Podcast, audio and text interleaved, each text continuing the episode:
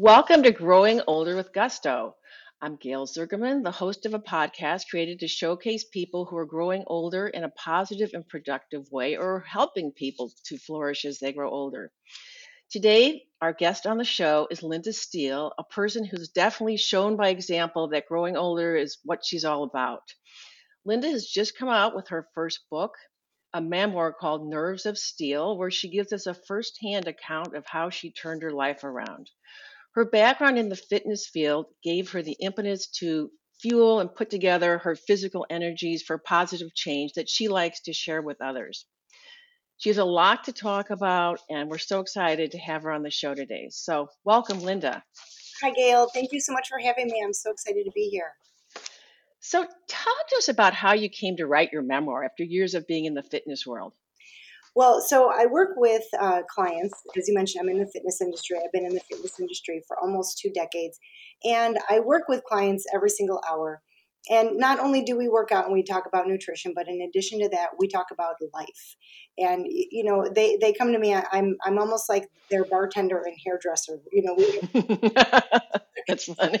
we talk about so many things, and when they step into the building, I never know which which person I'm going to get because you know based on their life, what's going on in their life at the time. So we talk about all kinds of life circumstances and life situations, and and uh, you know they ask me advice, and even though I'm not a licensed therapist, I've been doing this for so long, and, and I've dealt with so many different people and so many different problems. I just give people you know what I would do or what I've seen people do and what I see hmm come. And I thought, my gosh, you know, a lot of my advice is based on my life and my life experiences.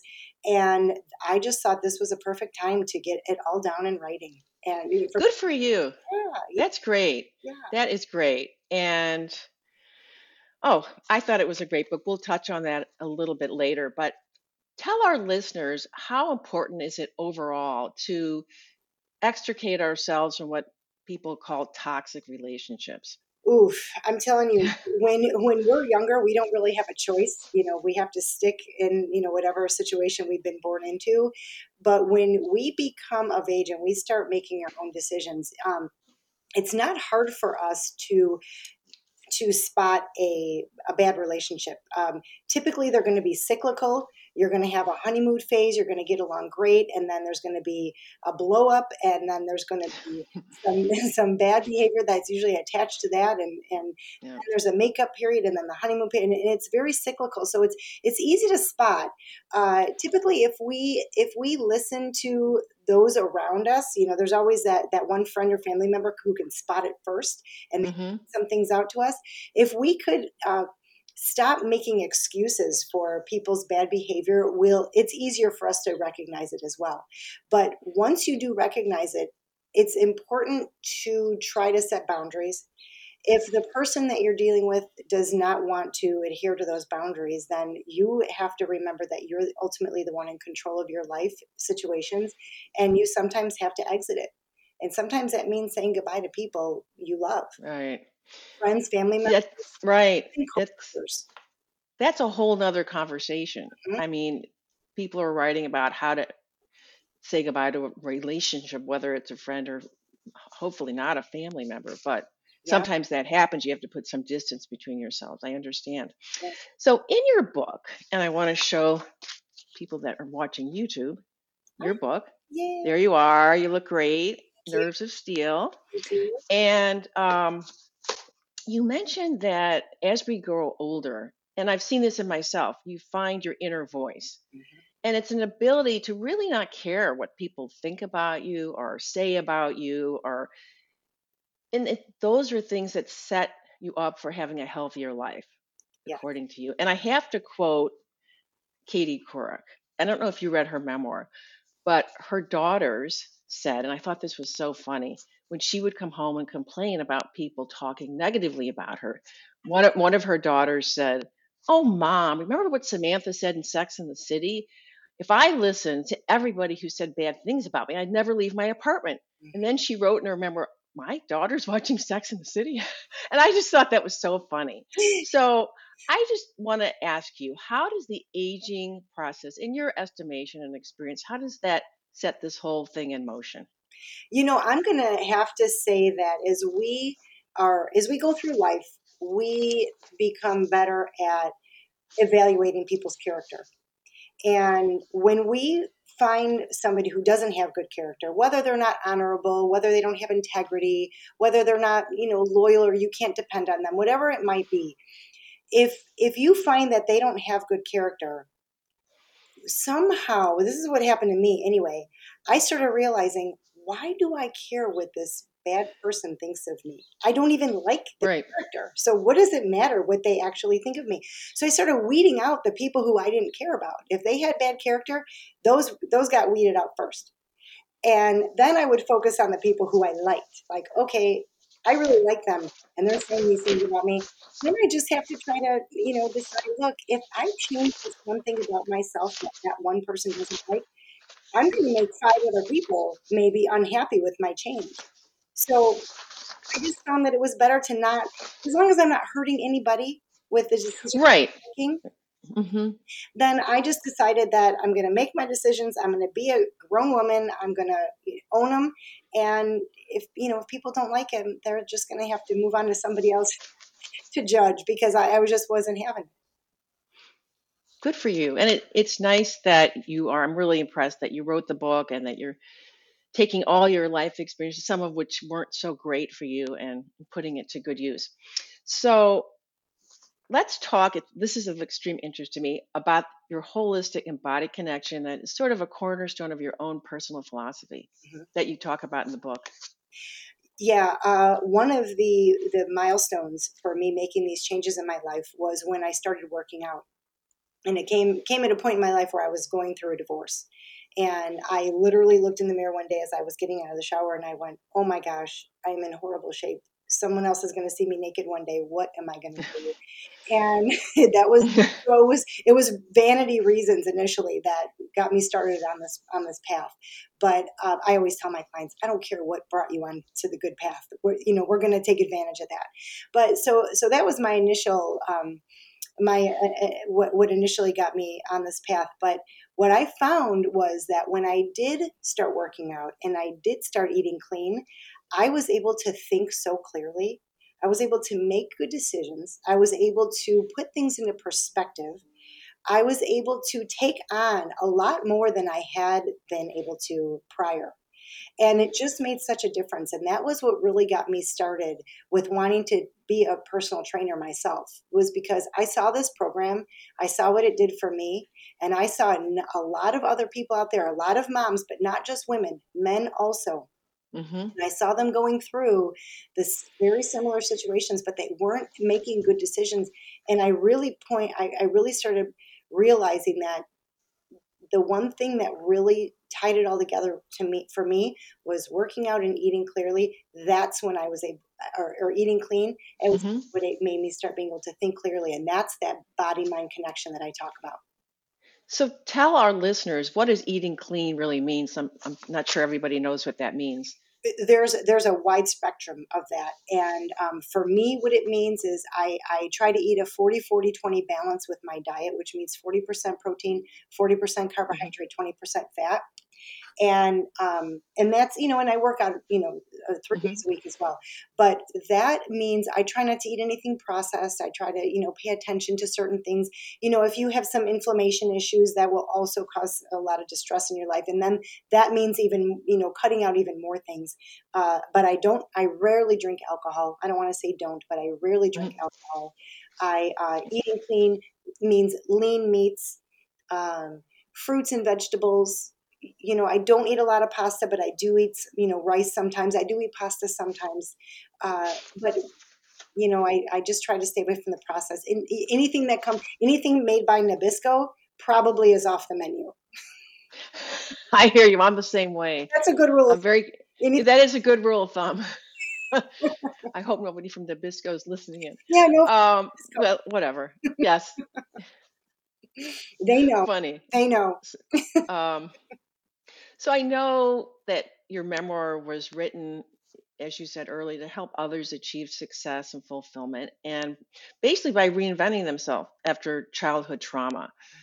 And tell us a little bit about what the impetus was for you to reinvent yourself.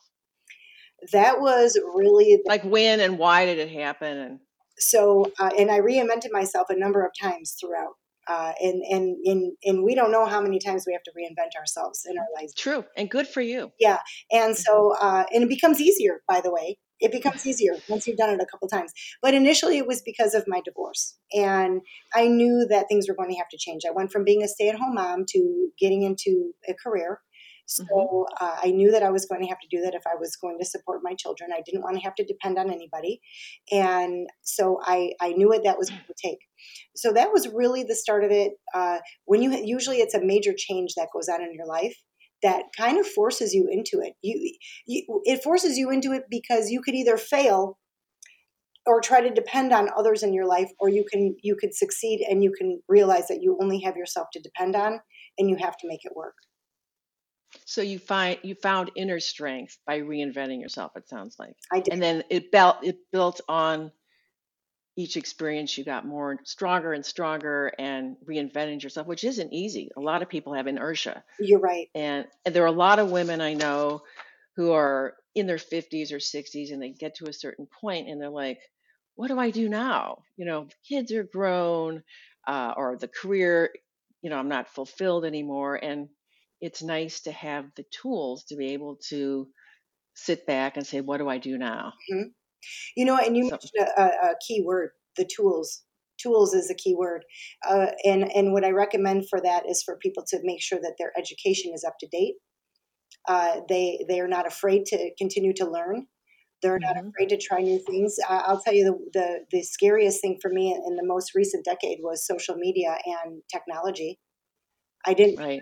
you know any of that and i didn't want it quite frankly but i realized if i wasn't going to get on the social media train i was going to be limited to only the people you know training the people in my community and uh, so so learning being on social media and learning technology well i say learning very loosely because I, I hear you as you as you know. I, I know what i know let's just say that. Right.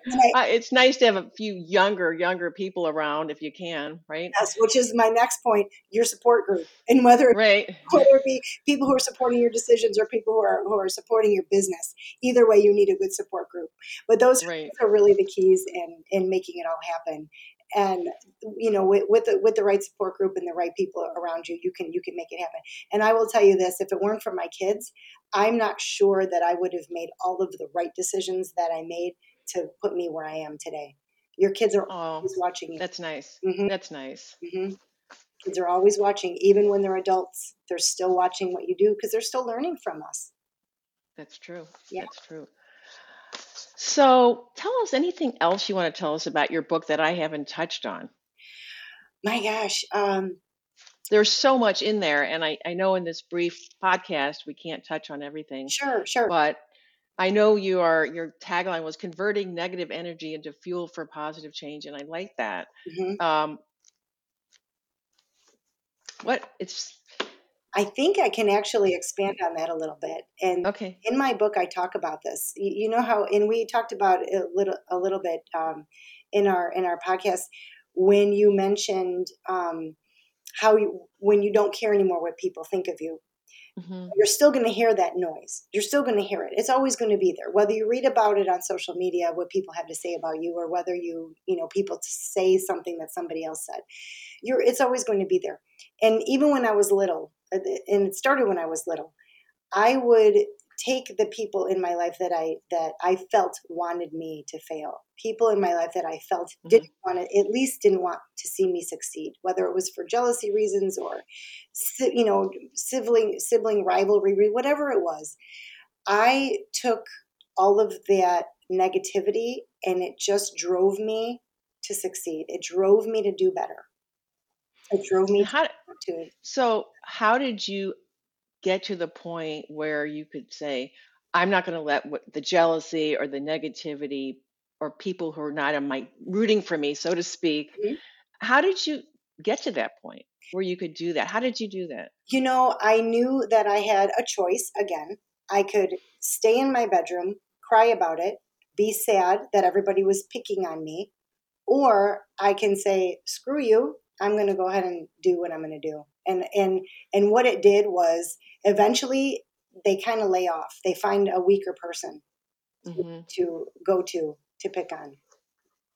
So I just kind of figured Yeah. it out by accident. So you brought all your innate wisdom from all your experiences and created this memoir, Nerves of Steele, Linda Steele. And it's been great talking to you. I'd like to talk to you again some other time and we can touch on some other topics. I would love that. But and if our listeners want to pick up your book and learn more about you, where should they go? So my book, you can find it on Amazon, and you want to look up "Nerves of Steele" with an e at the end, S T E E L E, by Linda Steele. It turns out there are a few of them on Amazon, so you want to type in "by Linda Steele." And um, I also have a website. It's nervesofsteel.com. I'm sorry, it's nervesofsteel.net. And then I have another website, lindasteelwellness.com. So what is the difference between the two websites? Not to confuse the issue with people who might be older and having technical nerves of challenges. nervesofsteel.net it has it's a it's a easy gateway to get my book but in addition to that it'll have different uh, podcasts that i've been on or different magazine articles that i've written that's going to be more my professional um, speaking event type uh, website whereas my linda steele wellness you're going to find fitness stuff on there i Great. i have So, you're still doing the fitness Yes. um, teaching and stuff. Where do you teach in the Chicagoland area? I, there's a gym that I work out of. I used to own it. I owned it for about uh, for almost ten years, and then I sold it, but I still work there. It's called Never Quit Training, and it's in Elk Grove, Elk Grove Village, Illinois. Okay, very good. So, thank you so much. It's been great chatting with you, Linda, and I'm sure we'll chat again sometime. Okay, great. And for our listeners, if you like this episode, please share it with your friends and subscribe to Growing Older with Gusto. You can go to any podcast platform, subscribe, or go to our website at www.growingolderwithgusto.com. Leave a comment for me, write a review. Thanks for listening, and thanks for your time.